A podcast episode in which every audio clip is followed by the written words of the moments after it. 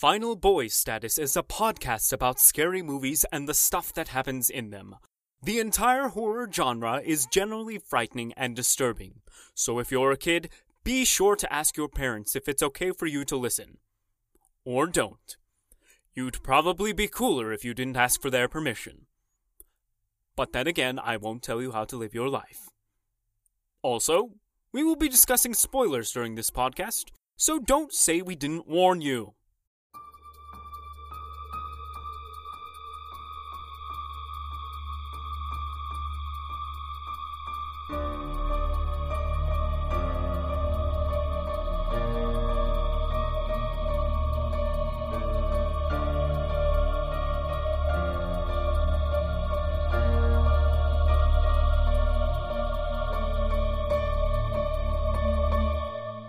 Hey everyone, welcome to this episode of Final Boy Status. Great to be here with you.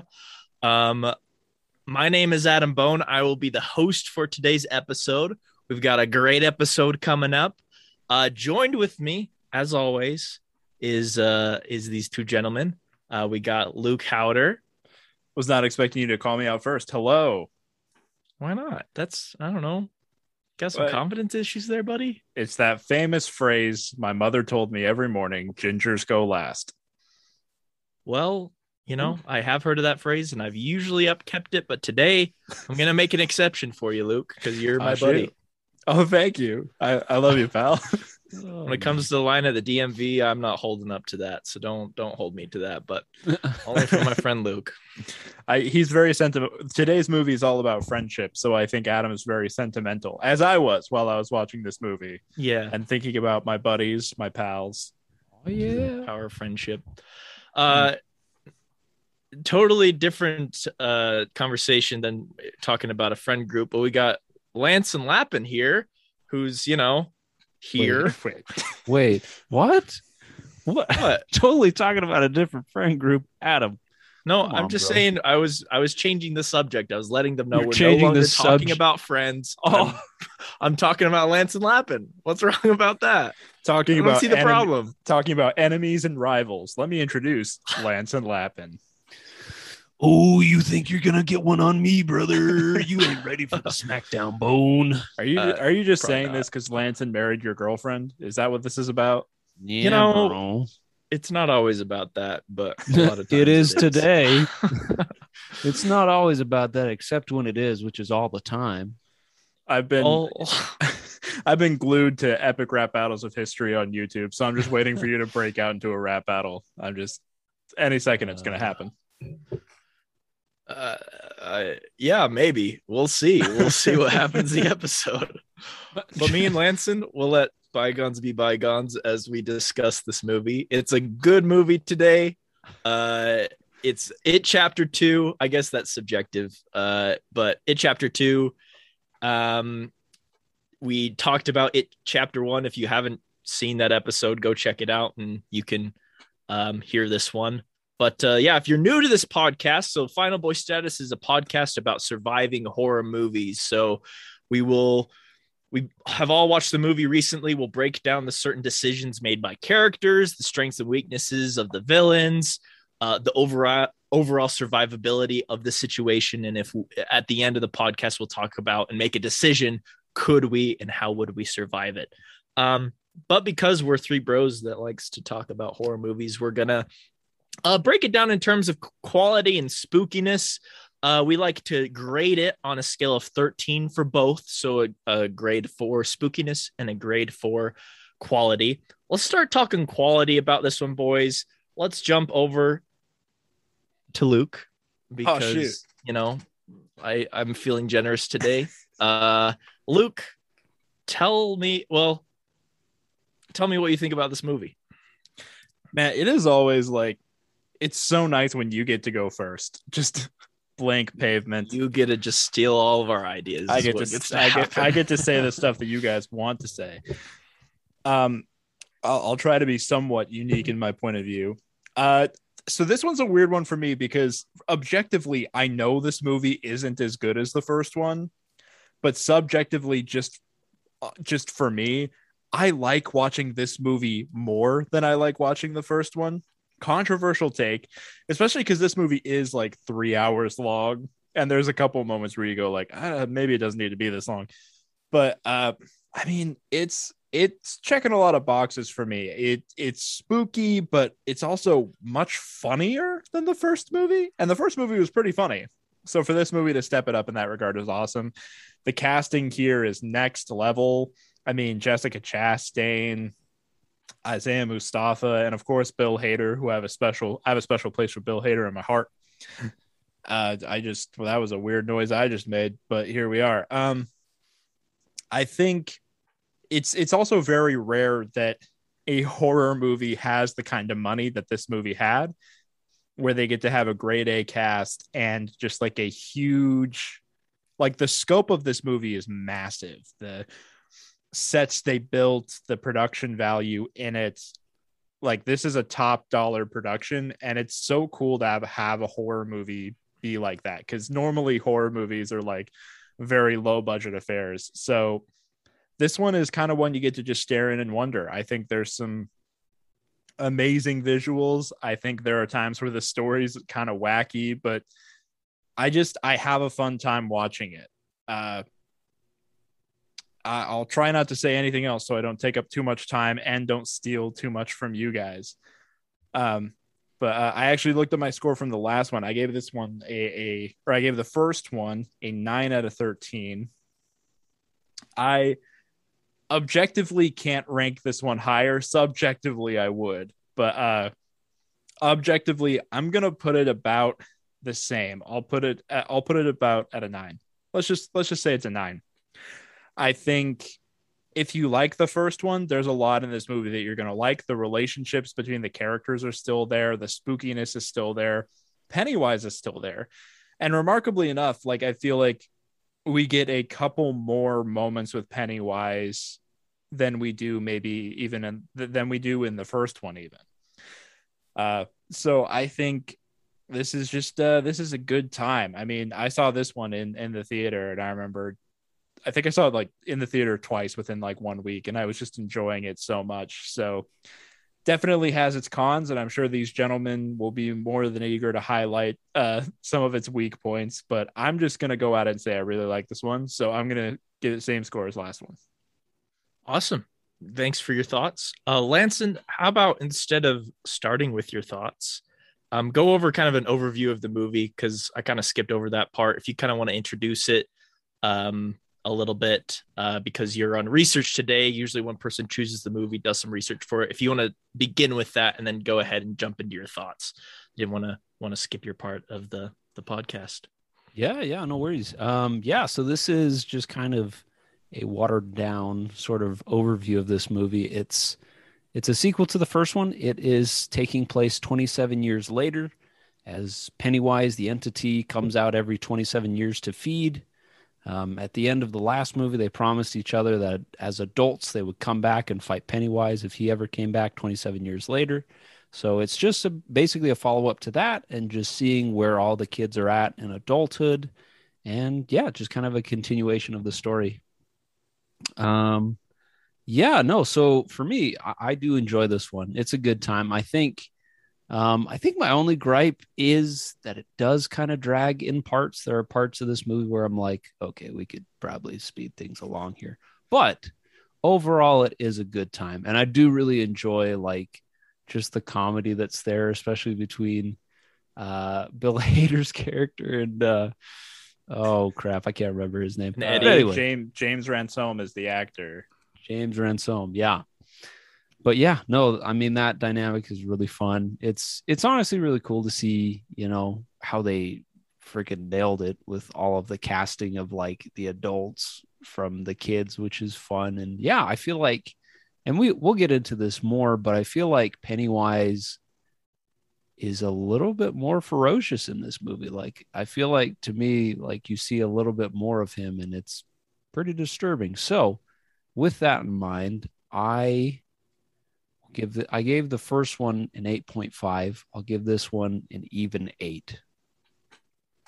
Sweet. Well, thanks for your thoughts. Um I'm actually going to kind of come in a little bit more negatively. I I know I started out the the podcast insinuating I was positive about it, which was kind of weird, but like I honestly didn't love this movie. Um, th- today was the first time I had seen it, but I had started watching it about six months ago or something. It was a little while ago. Maybe it wasn't that long ago, but uh, I stopped watching it because something came up, and I just never really had the desire to keep watching it because at the point where I was at, I was like, I don't know, this doesn't seem that good. But I did finish it today, and even though there were parts I liked a lot about it, and a lot of what you guys have already said, which I'll touch on, the casting was. I don't think the casting could have been better. Like I don't think there was a single weak link. It was awesome, great casting. The morph between the young kids to to the adults was just seamless. So, and I loved watching their acting. I loved Pennywise, and I agree with you guys that there were more scenes in this one because I feel like in the first one, the scene that's really his scene is the scene with Georgie, where you get a really he shows off his acting, he shows off his facial expressions. There's minimal CGI. In this movie, there's a little bit more of that. So the scene when he's in under the bleachers and and the scene where he's in that like um maze of mirrors. There's a few scenes where he really gets to shine and you get to hear his vocal inflections and it's you get to see his um, physicality. It's just awesome. Um, and yeah, as far as positives go, uh, yeah, the stuff they did with some of the characters was really good and really fun to watch, especially Bill Hader's character. I think had a really cool arc, and by the end, you know, I I was very heartfelt, and there was just some good moments. However, I think the movie was just so long and to me, it didn't really earn the length. It kind of felt like a setup and then a series of kind of different vignettes where they're like, we need a horror, uh, a horror scene here. So they made a horror scene. And to me, it felt kind of disconnected. It felt very individual where um, yeah, it, meant something for the character, obviously, but it didn't really do much to push the story forward. So I found myself every time one of these horror vignettes started when the characters kind of going down this rabbit hole of their life. To me, it wasn't that interesting. And I was like, I just kind of like these guys to band together and go forward in their investigation. Um, it kind of seemed like a bunch of not red, what's the word? If just an MacGuffins uh, objects that are just kind of like, we need this object because we need this object and they each had to find this object because we need it and that's just part of it and don't ask questions. So i don't know. I don't want to spend too much time on that but yeah I, this movie didn't grab me as much. I did like the humor. I think there was kind of too much humor in parts where they could have been more scary and they went with humor and it didn't it wasn't it didn't always land for me and i was like man i kind of wish this was scarier too. So um I yeah, I'm gonna kind of give this one a lot lower. I'm gonna give it a six out of thirteen. Um, I don't think I'd really be that interested in watching it again. Even though, yeah, just the star-studded cast and some really good performances, it still just wasn't interesting enough story-wise, dialogue-wise to keep me going. But um, yeah, let's talk about now. And these are sometimes kind of related. I know I threw a little bit of this into mine, but let's talk about the scariness, the spookiness of this movie. Let's kind of focus in on that and give it a score out of 13. Let's go back over to Luke and see what your thoughts are. Yeah, I, I and I I do think you hit the nail on the head. This movie isn't as scary as the first one. And something that I was really not expecting going into it is like how that there's more than once where a moment that could be really scary ends up being undercut by a joke some of which I think land in a way like because it's unexpected and you're like, well, there's not going to be a joke here, and then there is. Some of those land really well. Like I really love. There's like, uh, I mean, we're in full spoiler territory now, folks. So just deal with it. But like, it, like the moment where like uh Richie looks up and he sees like the creepy spider head in the rafters and he just goes, Oh, there he is. Like it's it's so not what I would expect a character to say in a horror movie, and it makes it so funny.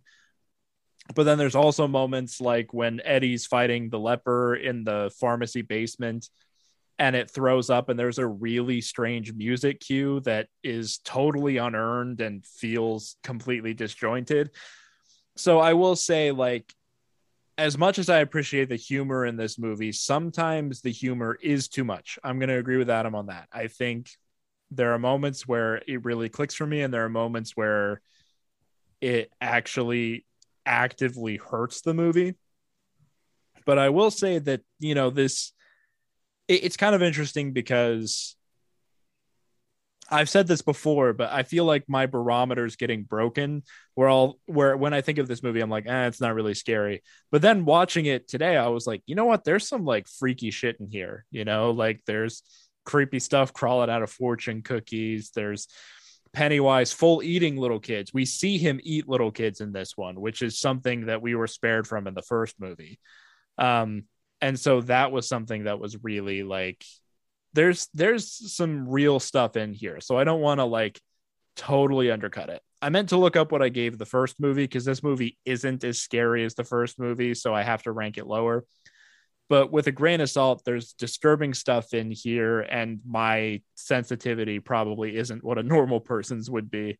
Um so out of 13 I really hope this is in the realm of what I rated the first one. I'm gonna go like I'm gonna go like a four, maybe a 4.5. Like this movie does pack a bit of a punch in some places and don't you know like it is a it is a horror movie first and foremost just because it has like the scope of like an epic science fiction story doesn't mean that they're not going to remember the roots of this being a scary movie uh that being said when you're as involved in the world of horror as we are. Like, there's enough jokes in this movie that I was never really frightened.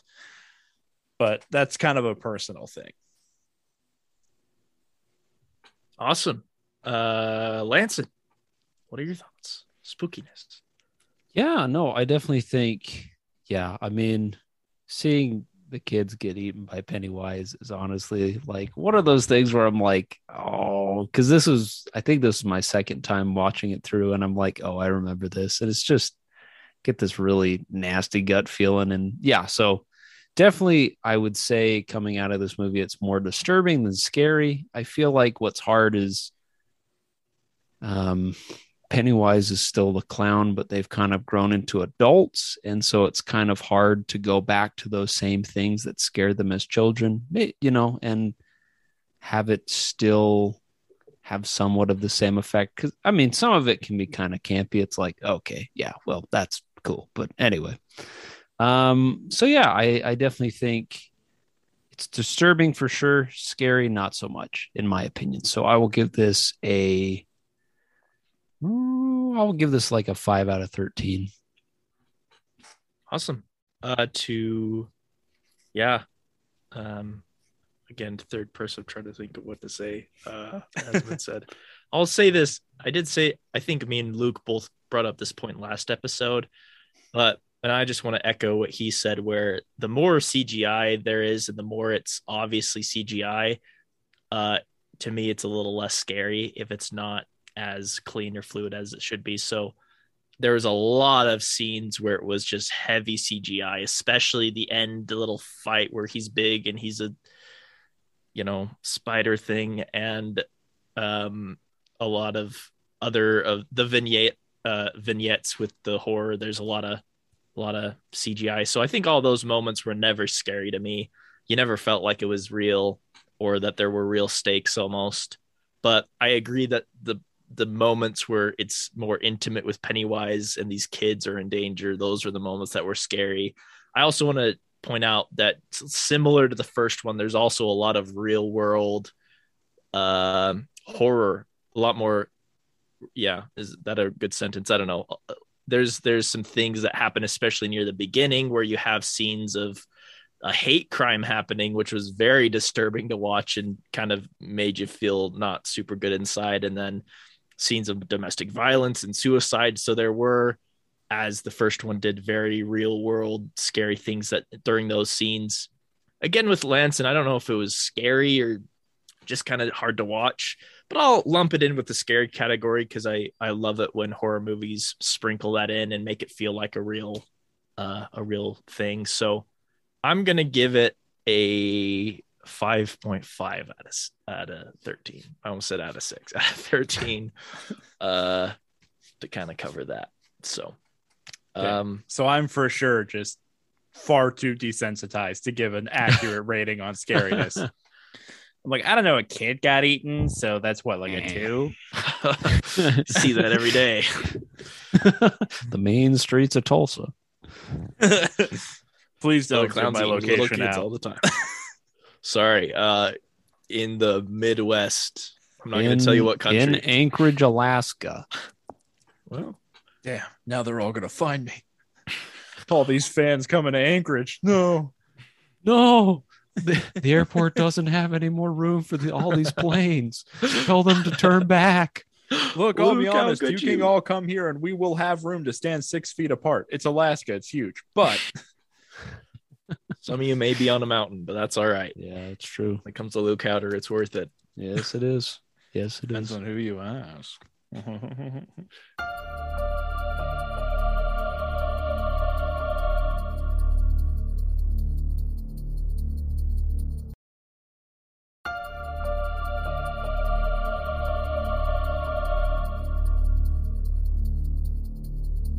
Well, let's jump into the to the juicy part of this episode where we talk about survivability and the factors that are involved. We usually break down uh, the the evil thing first and then talk about the victims so we can stay true to that. But if we need to bounce around, it's totally fine. Um, we talked about Pennywise in the last episode. Um, we can rehash some of those things or talk about things that are further explored in this movie. Uh, did anything jump out to you guys when we watched this one that was kind of an addition to to what we talked about in the first one? Well, I think the the big addition and the thing that really turns there turns the tide to the losers in in the end is uh this movie introduces the idea that Pennywise has to abide by like the rules of the shape he inhabits. I think that's Yeah. exactly how they phrase it.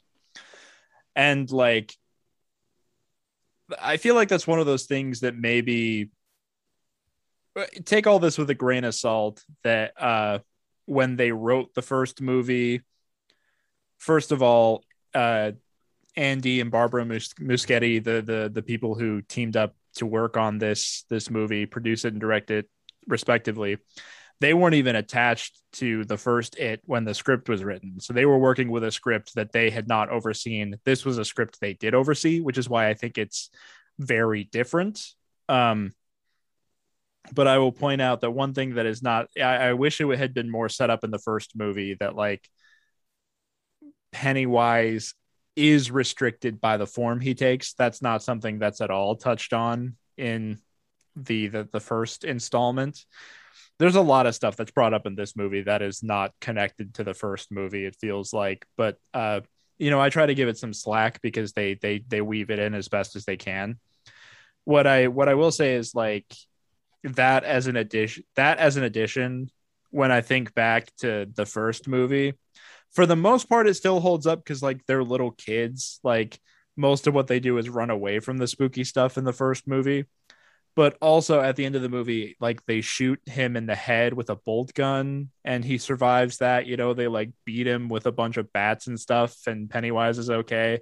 So like it feels a little disjointed but maybe because given the given the rules that are established in this movie of he's restricted by the form he takes he should definitely have died at the end of the first one but i'll i'll cut it some slack you know so uh, I will say that's a fun addition to this movie. Is like, and honestly, like I remember seeing it in theaters, like when Eddie's in the pharmacy basement and the leper's like choking him, and he just like flips his lid and starts choking the leper and pinning him against the wall. I remember thinking to myself, like, yeah, you're a full grown man. Just do that. Like, Yeah, right. and every and again seeing it this time i'm like hell yeah that's that's the move man i agree so like i think that's the big thing we got to talk about with pennywise in this one is now we know he's influenced by the shape he takes he's a shapeshifter but he's still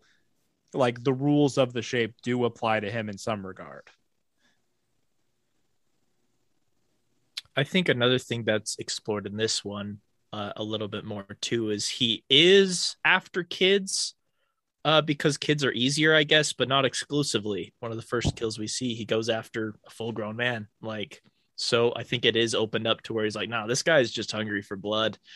If he can get if, if there's a full grown man just by himself, maybe he'll get him. So that kind of like opens up his pickiness.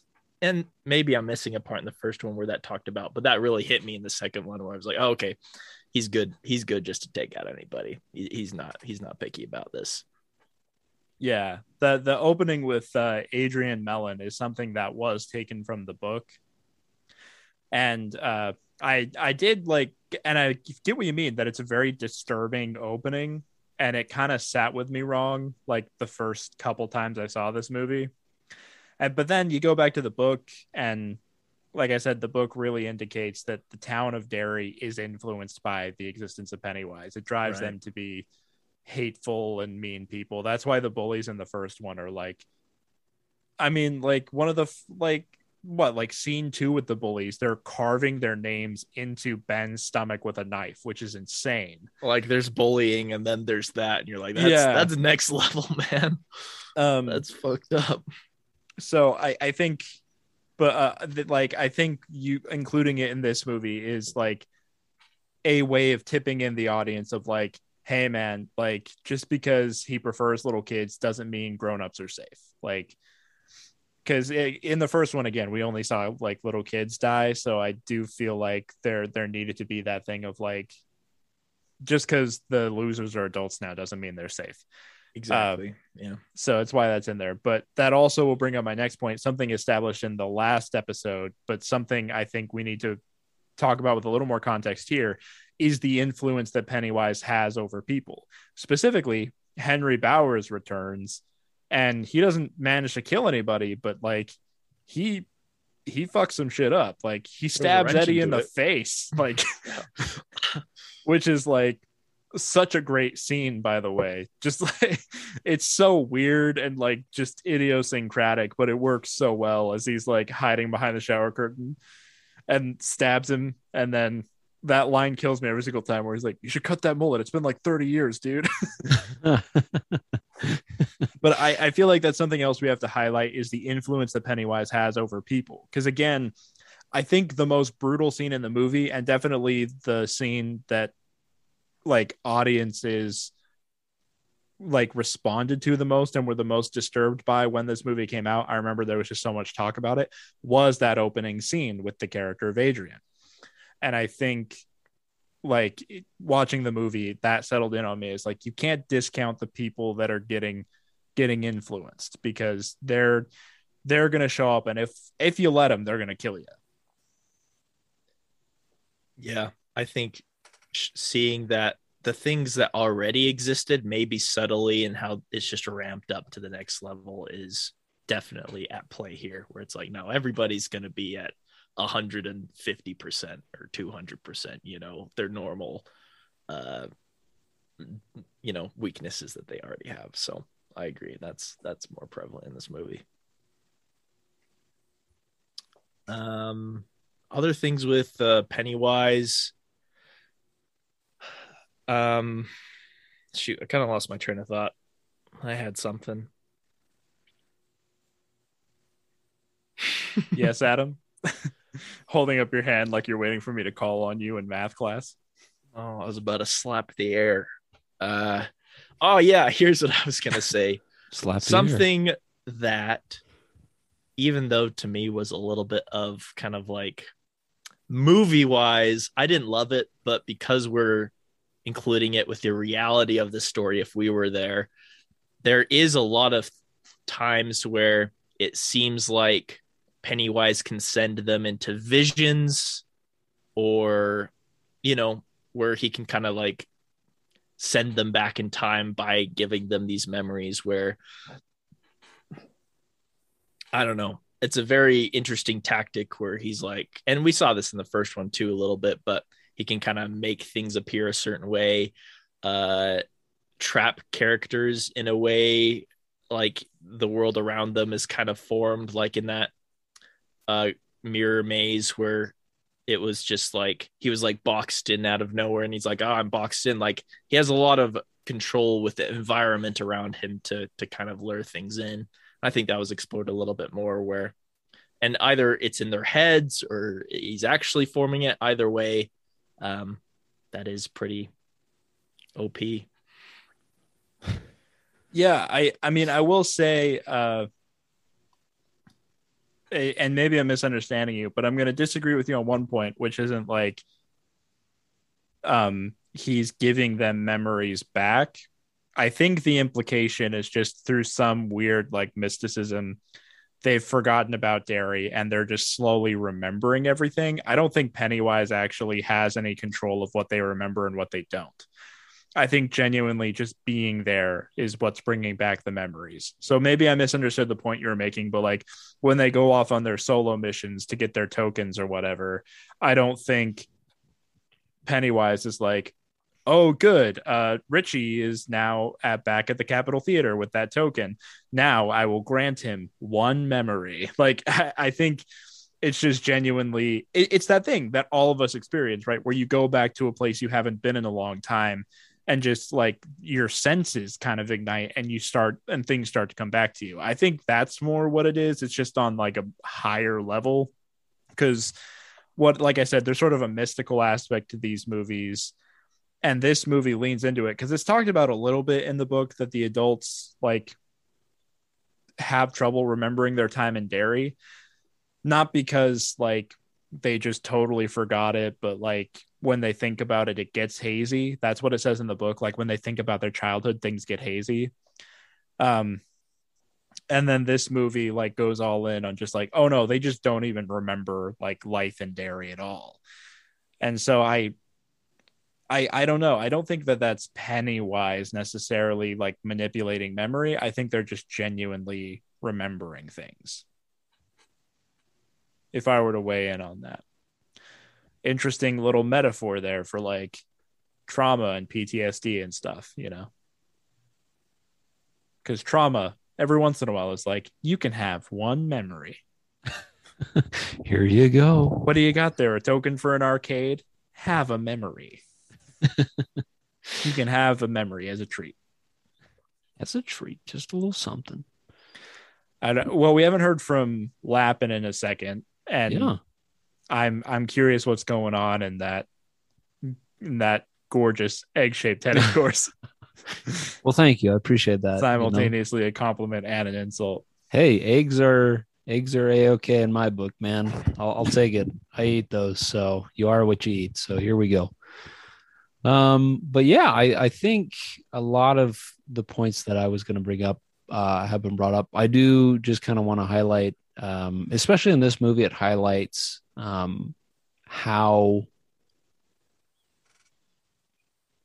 I guess integral or at least how cunning Pennywise can be to put all these pieces in motion to be able to, you know, thwart the loser club and to be able to be successful. So yeah, I guess kind of piggybacking off of the influence thing as well as, you know, just still being able to you know try to divide and conquer uh, is a tactic that he uses in this movie which you know it's uh it's probably his best bet for success so yeah i think the the point that i was trying to make is um, we get a little bit more scope of kind of into the mind and tactics of pennywise as he tries to hunt his prey? Um cool. I think yeah with these sequel uh episodes it's a little tough to you know have but i think the the points you guys made are super true. And um let's i and if there are things that pop up we can go back to it but a point i want to make is that we are no longer kids at this point we are adults or they are adults and that is a big factor i think in the way pennywise goes with fear um, I think it was Lanson that brought this up, but how when you get older, your fears are going to change. And so if you're a kid alone in your room and a clown shows up, it's like the scariest thing in the world. If you're an adult, yeah, it's going to be unsettling and freaky, but I don't know, it's going to be less of a fear. So as you become adults, I think they're you know, I think they have an upper hand on the way Pennywise usually operates and the way he can manipulate children. But um what other factors or you know along that same line do you guys think when it comes to to our main characters being adults now and um have things changed all that much It's kind of a convoluted question, but you know what I'm saying.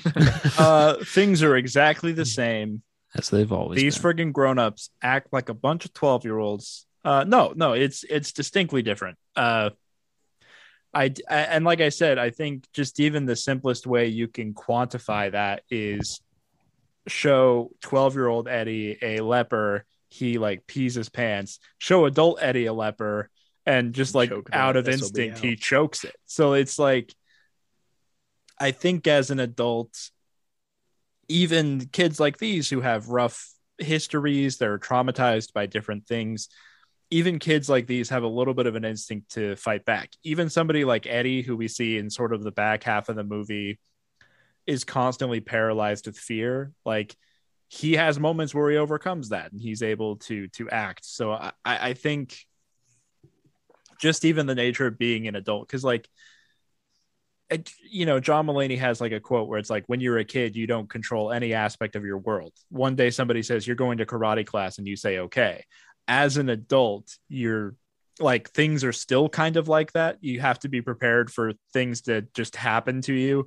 But on the other side of it, you can assert yourself, you know, you can, you can be more dominant in how things are going. And I think if you're an adult, you know, in this movie, you're, let's see 27 plus 12 uh yeah you're like 40 years old in this movie. So uh as like a 40 year old adult you're going to really be able to assert yourself a lot better than you are as a 12 year old so I, I i think that's a huge advantage already for these characters is like they can step up to the plate in a way that the 12 year old versions of them never could. Um not to belittle the 12 year olds because you know they do beat the shit out of a clown with a couple baseball bats at the end and it's rad. But like you know there's a difference there. I think with that which is totally to your point because i totally agree there's moments in the movie where characters like i'm getting the hell out of there. They get in their car and with the intention of leaving and that is a huge even though you know the point gets brought up is like hey you're probably going to die so we should kill it with this it's now or never. And so that was a, an interesting way to keep them there. That is still like as kids it was scary and it was because they couldn't go anywhere.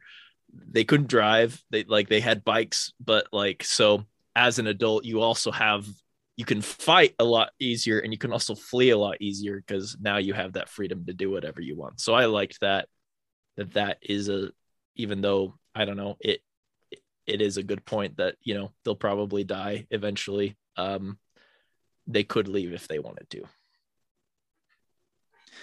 Yeah, there's there's sort of a comfort to that. yeah. It's not like we're trapped here forever and I can't leave. It's like, nah, I could just go back to my old life and pretend this never happened. And I don't know. That's they couldn't do that as kids. Yeah, and it definitely like I think it's to the movie's benefit um, that we see each of them have a definitive moment of no, I'm in this. Exactly. Yeah. Um, and I think that speaking for myself as an adult, again, I know that I have options. If a situation is bad, I I am constantly comforted by the fact that I can just fuck off. Like I'm like, if this isn't working for me, I can just leave. Um, you know, it's let me tell you something. For those of you who listen to our show who are not yet adults, let me tell you, you can start exercising this now. If you go to a party and you're not really feeling it, but you feel like social pressure to stay at the party, spoiler alert, just leave. When you're a full grown, like, let me tell you something. I left a party once as a full grown adult. Do you want to know the reason I gave? I don't want to be here anymore. I said that out loud. I said, Hey, I'm going home. I don't want to be here anymore. Didn't hurt anybody's feelings. Everybody was like, Fair enough. Like it's like like so I, I there is a comfort to that, but also I think um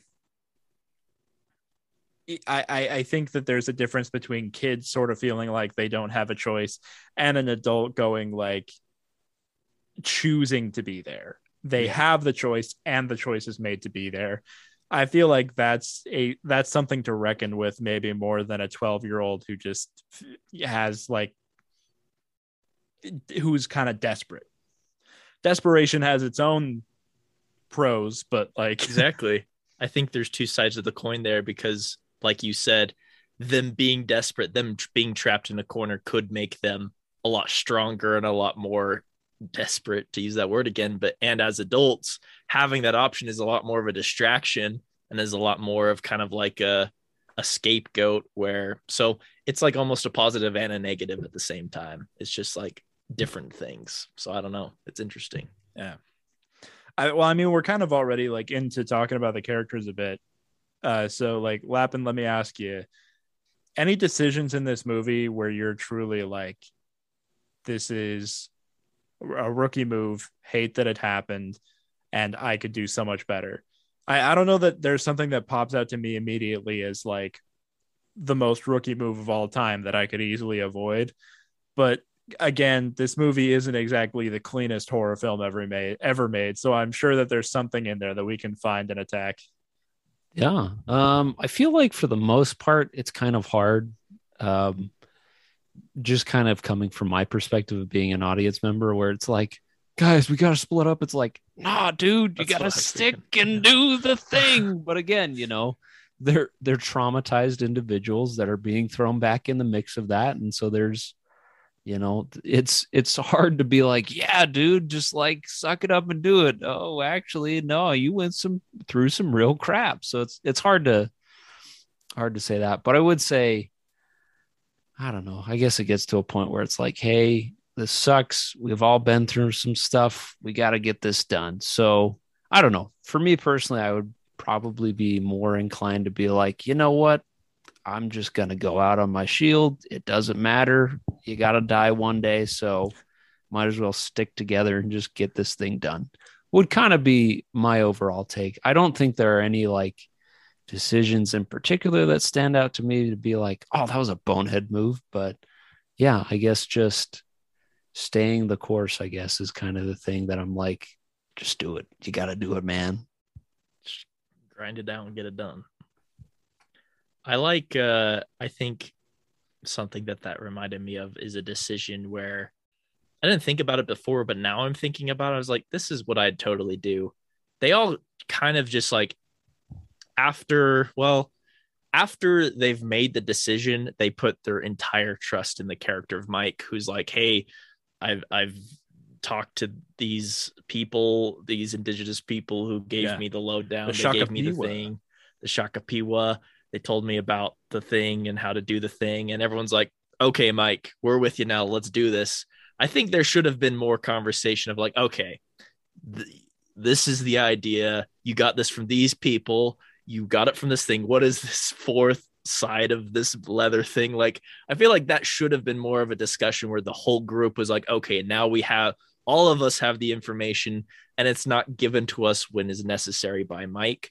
I think that would have saved some time um, and because yeah, there were moments where they're like, "No, we got to stay together." We remember that from the first movies. Like, "No, nah, you got to split apart. It's, it's you just you got to split apart." And they're like, "Okay," and they had to. So I think yeah. making even they might have made the same decision, but I think them making it as a group, it just all their making their decisions as a group would have been smarter than just all right, Mike, tell us what to do and we'll follow because that obviously got them in places that were a little sticky. See, see, now we're kind of entering into like it's less talking about survivability maybe and more like i'm now just mentally like script doctoring this movie. But like again i think what i i think the strongest parts of this movie are when the adult losers are all together and the weakest parts of this movie are when they split up to go on their little like side quests. So part of me feels like the the main story of this movie should be like them as a group going to the Shokopiwah. You know, like Mike yeah. has done his 27 years of research. And this is all like loosely adapted from some stuff in a book where like they get high in a tent together and hallucinate um it uh, it's been a minute since I've read the book, but like uh so yeah, like they show up, Mike's like, "Hey, I've been doing research. I like I don't have an answer yet, but like we're running out of time, so I needed to call you sooner rather than later. I know that the Shokopiwah just outside of town know something. Then the group goes to the Shokopiwah, they get high in a tent, nod to the yeah. book. Um, and they have this hallucination of the ritual of Chud. The ritual of Chud can stay the same as it is in the movie. And they can also see in the hallucination that it didn't work when the Shokopiwah did it years ago. And then you can have some people take the camp of like, well, it didn't work because they didn't believe, like Mike says, you have to believe for it to work, which is a lesson we learned in the first movie. Like the weapons that work are the ones you believe will work. Like the bolt gun that's empty works because Bill believes it will. Um, so I think that's a lesson that can carry over from the first movie, but it also creates like an interesting group dynamic where we see how each character feels about the ritual. You know, like Richie was always kind of the uh, hesitant to believe, and you know, he was sort of the disbeliever. He was the uh, there's a word I'm looking for here, but um, skeptic. Skeptic, yes, he was always the skeptic in the first movie. We could bring that back in this movie and have like again more of that thing of like it does that thing where it wants to drive them apart but they have to stay together. Instead of this movie being like yep it's just split up.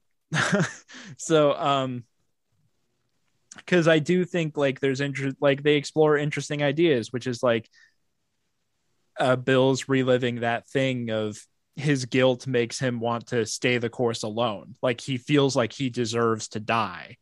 Um and so like he keeps going down that route of like you guys need to stay out of this. I'll face pennywise alone and if i die i die which culminates in like that like eh, from a writing perspective it's so beautiful that we literally have that scene of him like drowning his guilt uh, over his dead brother and finally telling himself like like i don't like i don't deserve to die for what happened. Like i i'm a good person. I was a good brother and i don't deserve this guilt that i carry um, I think like from a writing perspective, that scene is immaculate. Um, but like I think that's more interesting in a different context where it's not like they split up because they had to, like they're splitting up because of their genuine ideologies. That's more interesting as like a character as a group. They're like, yes, yeah, we need to do. Yeah. It's more interesting if you have like they figure out the ritual of Chud and they're debating and they're trying to figure out what to do and then still the driving force can be we have to go after Bill because Bill finally decides like yeah, I can't ask these guys to go with me. Like, so I, I think there are character beats that work in this movie, but like restructured in my script doctor. Uh, so we, we, I've totally derailed the show to be like, hey, listen to this, listen to this, Warner Brothers. I got a pitch for you. Um, I, but I think it also works because that's exactly the point that I, I was thinking of where it's like, man, if they would have just like been a group, like more of a group more early, I think you could put this in the lens of our show and say there were decisions that characters could have made to make what you're talking about happen. Like Mike could have been in touch a little bit more eh, like to have it be urgent like no you guys need to come here today we need to fight this to get today to keep them in the loop and be like, hey, here's what I'm doing, guys. Have like a group chat. I think that is a decision that could have been better and could have achieved what you're talking about, which I totally agree would have been a better uh, story from a script perspective, but also a better outcome um, when it comes to defeating Pennywise. So I think there were decisions that that could have led to what you're talking about for sure. I don't think it's totally off the cuff, is what I'm trying to say yeah and, and it is sort of interesting like i don't know that i necessarily understand the logic of mike like i'll just well I, I guess in the book it's kind of explained that like mike isn't convinced that it will show up again. Do you know what i mean? I feel like in the book there's sort of some sections where mike kind of says like maybe we did actually kill it when we were 12 and maybe I won't have to worry about it showing up again. So like yeah. the reason he doesn't call them until he's like sure is just like sort of a maybe like a, a desperate hope that they did actually get the job done. Right. So I, I feel like that could have been better explained in the movie, but also like again from a practical standpoint, like and it I, I it's a human thing. So I, I guess I shouldn't knock it that he didn't want to say anything until he was sure. You know, he didn't want to dig up like the horrifying memories of fighting a a clown from outer space. Like, uh, I I get why maybe he held off on calling him, but yeah, I I do see what you mean from a practical standpoint. Like, let's just get an email chain going. You know, Yeah. like in the early 2000s and make sure we keep up with everybody and we have some semblance of a plan and mike's like hey i talked to the shokopiwah they have this but they also mentioned it didn't work like should we do it so like definitely where i i see where you're coming from with that i don't know i don't know i don't know hmm. huh hmm. let me think about this in real time um Yeah. Yeah. yeah it this is I, I i don't know this is definitely sort of an interesting thing where the in the logic of the movie all the decisions make sense but if we use different logic than the movie does things start to fall apart pretty quick I- um Yeah, I think this movie, while it, I mean, this is this is kind of the same point, but just kind of pushing it a different direction. I think the movie, the it falls into the same trap as the first movie, where it's like everybody is stronger when they're together. When they're separate, it's they're not as strong. And this movie gives reasons why they should separate. But again, I think there are some points where, like the character of um, Bill, yes, he has this need to go fight it by itself. I don't think that part was weird, but oh, sorry. Um, that was beautiful jesus drinking a monster right now, and that's just coming up. But when he's like, "Oh, I've got to get that little kid, and I got to do it now, even though they kind of were dawdling like right before that. So it's like, yeah, you could get the gang together really quick just for all of your safety and then go, I don't know.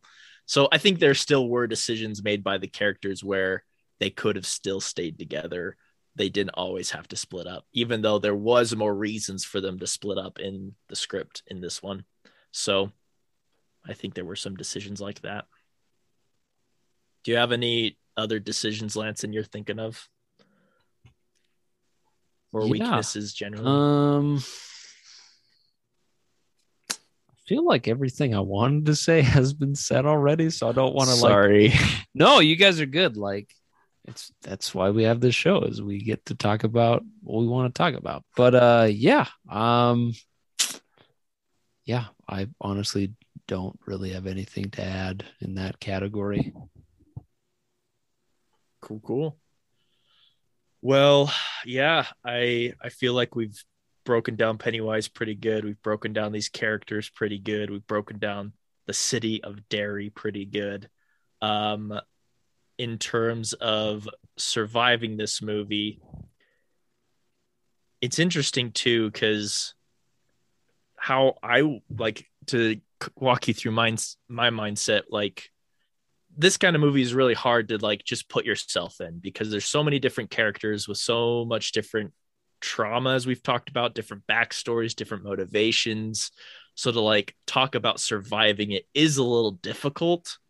Um i i don't know i think there's a lot of different ways to approach it and i'm excited to hear your guys' thoughts we're kind of ramping up to the part if this is your first time in the podcast where we really break it down step by step how we're going to survive it on two different um, categories. We've got a final boy status and a final girl status.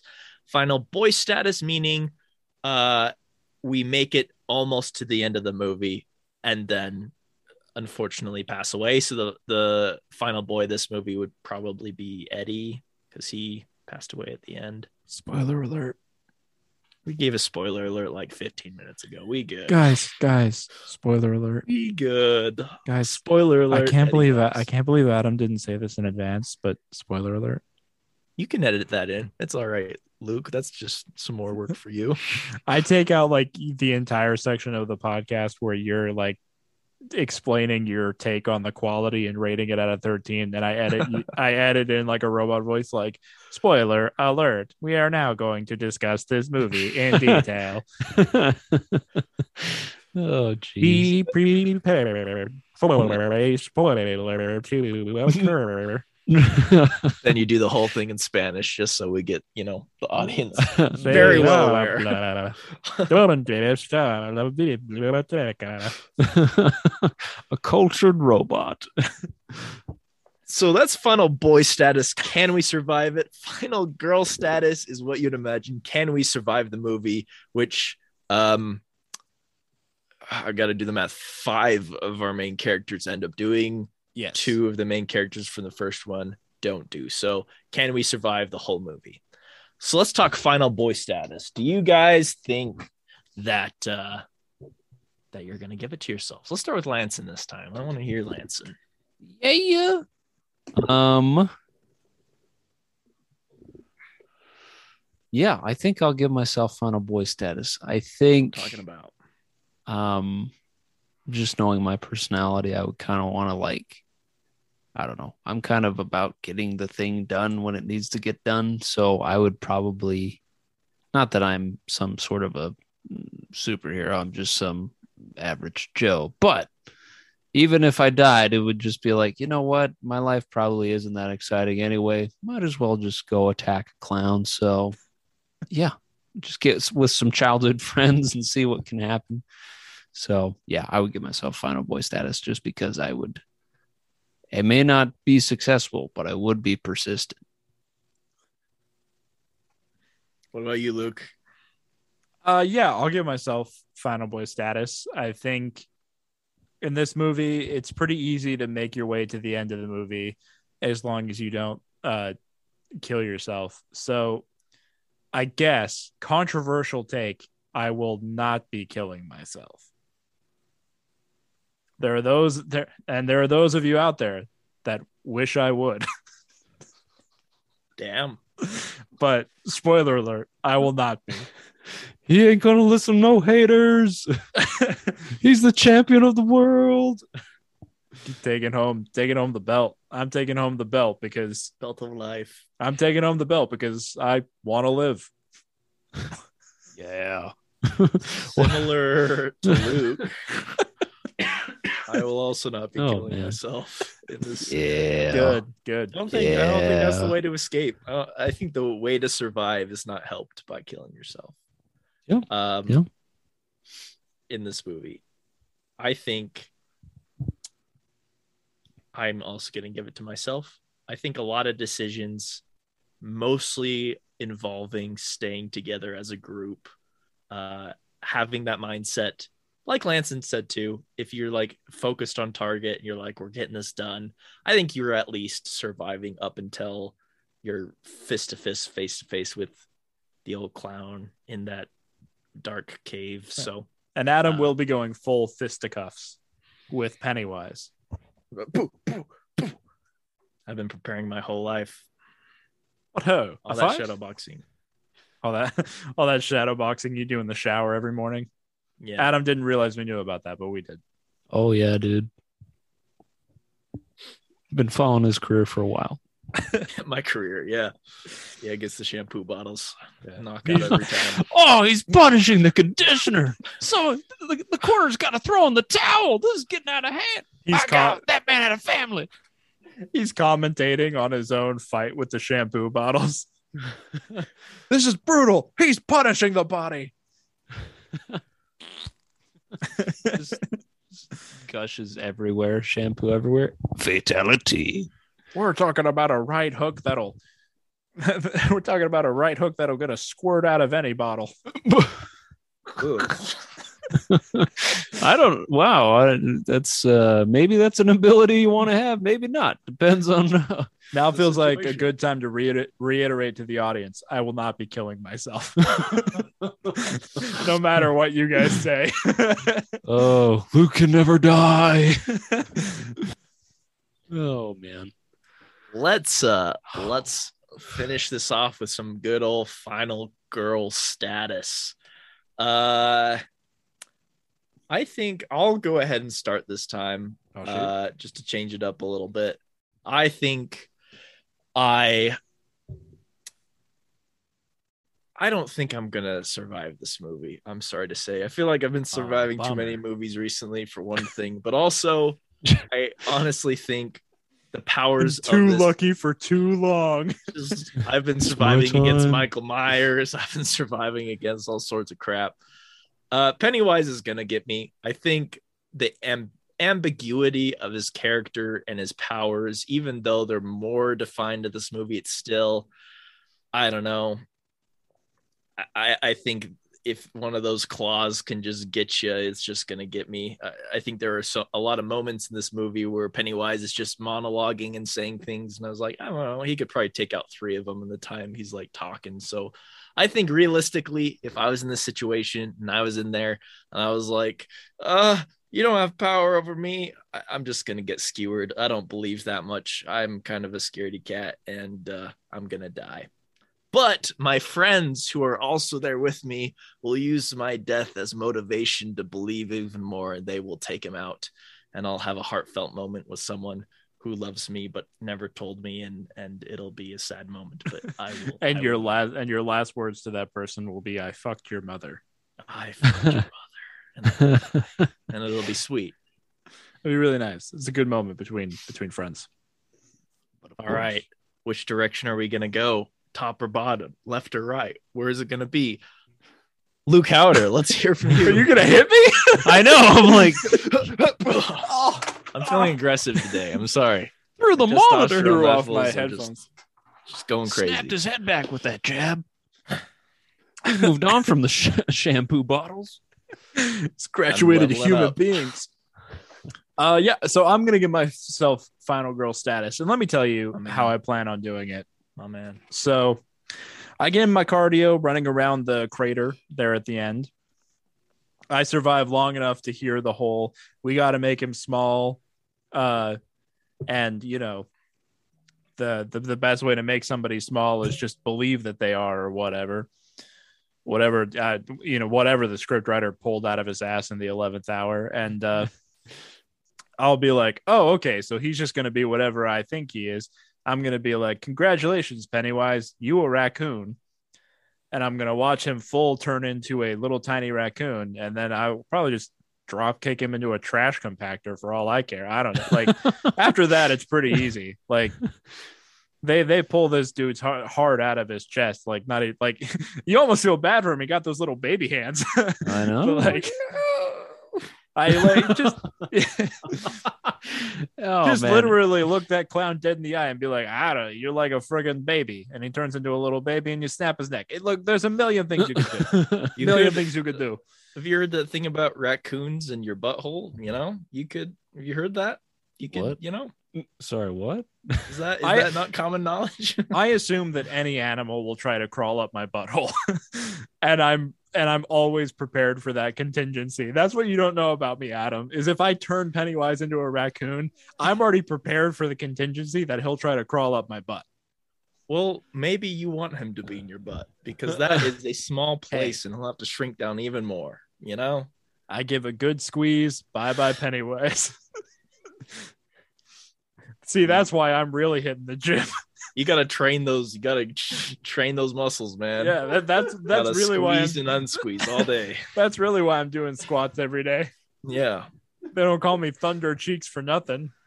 I'm gonna I'm gonna squash a clown between these two bricks.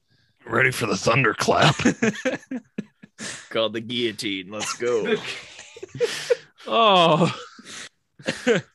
Woo. Some people call it the mousetrap. But of course. oh man. Uh, anything else you want to add to that, Luke, or is or is that the the finale? I could keep going. I could keep naming things he'll turn into in ways I could kill him. Uh, I could go ahead and turn him into a hamster and shove him up Richard Gere's butt. Yes. Uh, you know, maybe I make him a frog and then I just toss him in some acid. Could turn him into Eddie's mom, and you know, Fuck her. fuck him. The death. hey man, Like we all know, we all, we all know it's possible to sex a girl to death. You're just too good at sex. yes. That you know, because that's a thing. us guys who have sex know it's like it's actually really hard to stop yourself from just banging a girl into oblivion. Like Yeah. it's hard to hold yourself back. I have to have a mass grave in my backyard. It just happens too much. oh, gee. what's the smell? Uh, I'm a sexual creature. What can I say? What's what's It that is. giant oven you got in the backyard? Uh, I wouldn't worry about it. I like making pies. meat pies? A real American pie. Uh, All right, homemade or McDonald's? Sorry. Let's stop this spiral downward. All right, Lanson, Oh, where or how i guess is the operative question would you make uh well i guess would you make final girl status? i was just assuming i'm sorry would you make Oh, final girl hey, status? you're good, man. You're good. Uh, you assume correctly. I will give myself Okay. final girl status, and this is how. In my 27 years away from Derry, I will have become a very educated person. I will have attended DeVry University, and upon attending said university, I will have majored in psychology because I wanted to know more about myself and about my my past life that I'm dealing with. And so I'll be, you know, I'll, I'll probably go on to get a PhD to get that in psychology. So I will return to Derry um, when uh, when called upon. And so the thing is, I uh, I'm going to take a little bit from Adam in the last one. I'm not going to lie. I'm going to manifest some things here. I'm Oh, going to yeah. say, ultimately, the thing I'm most afraid of is the person that I see in the mirror, which is myself, forcing Pennywise to turn into me. And the great thing about that is I know all of my weaknesses. I know that I'm allergic to echidnas. I am uh, lactose, chocolate lactose dairy intolerance. So, you know, chocolate Swiss cheese and chocolate pepper jack, you know, start throwing that. But ultimately, um, I have a mushroom allergy. So I will just give that to Pennywise. He'll probably be taken aback, like nobody's ever been nice to me. Okay. I mean, hey, like it's different than people. I'll try eating that. And then because he's me, he will die from from eating mushrooms. So yeah, you know, um in a way to uh to win, I have to take my life. or the life of somebody that looks like me, a doppelganger rather. Yeah, it So, feels it yeah. feels different because it's somebody else. Yeah, you know, yeah. I'm just imagining that scene in this movie where Pennywise turns into you, and it's like deeply homoerotic for a moment before just like all out violence. Oh, you're a handsome devil, aren't you? Yes, I am. Just saying this at the same time in sequence. oh, yeah. So, you know, um, that's that's it for me. I'm taking home the belt by being myself. I love it. I support both of you guys generally, and that that's a wrap on uh, on this movie. Um, very excited for the next movie. Uh, correct me if I'm wrong here, because I like 50% of the time am. I think we're doing Alien next, right? Uh, yeah, I forgot it until you said it, but yeah, that's correct. Okay, so Welcome. Catch Us Alien, we're really winding down the season. We've had a blast. It's getting close. Uh, so thanks for sticking around. We've got a good backlog of episodes if you get bored. Um, but yeah, um, super always fun to talk about talk about movies. Um, let's talk about plugs. What stuff's going on in you guys' life that you want to talk about? Uh, yeah, just uh, um, I I'm always working on something. I know I'll be doing like a. I'm I'm joining up a D and D stream to play in a couple weeks. Uh, got some stuff I'm making for my YouTube channel. So just uh, why don't you just go ahead and follow me on Twitter and I'll tweet about whatever I'm doing and you can find it there. So on Twitter, I'm at Luke Haueter, L U K E H A U E T E R. Go uh, track me down. See? And and as always, this podcast is a ton of fun to make. Final Boy status. We appreciate the support. Keep listening. And yeah. All right. And I just uh, posted a video on my YouTube channel. Oh, Uh, it was a reaction kind of uh, to the movie I just watched in theaters last night in Soho, directed by Edgar Wright, a fantastic movie. So I kind of gave my thoughts on that and horror movies in general. I'm not super good at making videos, so don't judge too harshly, but go and check that out. YouTube uh, dot com slash Adam Bone is is what I am on uh, YouTube. Nice. So check Oh, it out. I'm subscribed, baby. I'll find Oh it. yeah. I got a question for you, Adam. When is Shadowed 2 coming out? I know there's a lot of speculation about Shadow 2, but I am uh I cannot give a comment at this moment as if as uh as if there is a sequel coming. So soon. Okay, cool. I, I can tell you that I worked on a draft of the script and Adam was so mad he kicked me out of the apartment. you had to go all the way out to Anchorage, Alaska. I had to go to Alaska to let things cool down. Well, it can't just all be a dream, Luke. There's got to be some reality to it. That's all I'm saying. That's all I It's a- wanted. It's a perfect cheat code. That's all I'm saying. You can have anything happen and then at Just the end be write like, anything. it away. was a dream. It was all a dream. fair enough. John Goodman didn't actually die. John Goodman's gonna be in Shadowed Part Two. Dude, he's been he has been on the phone like he's, he's, yeah.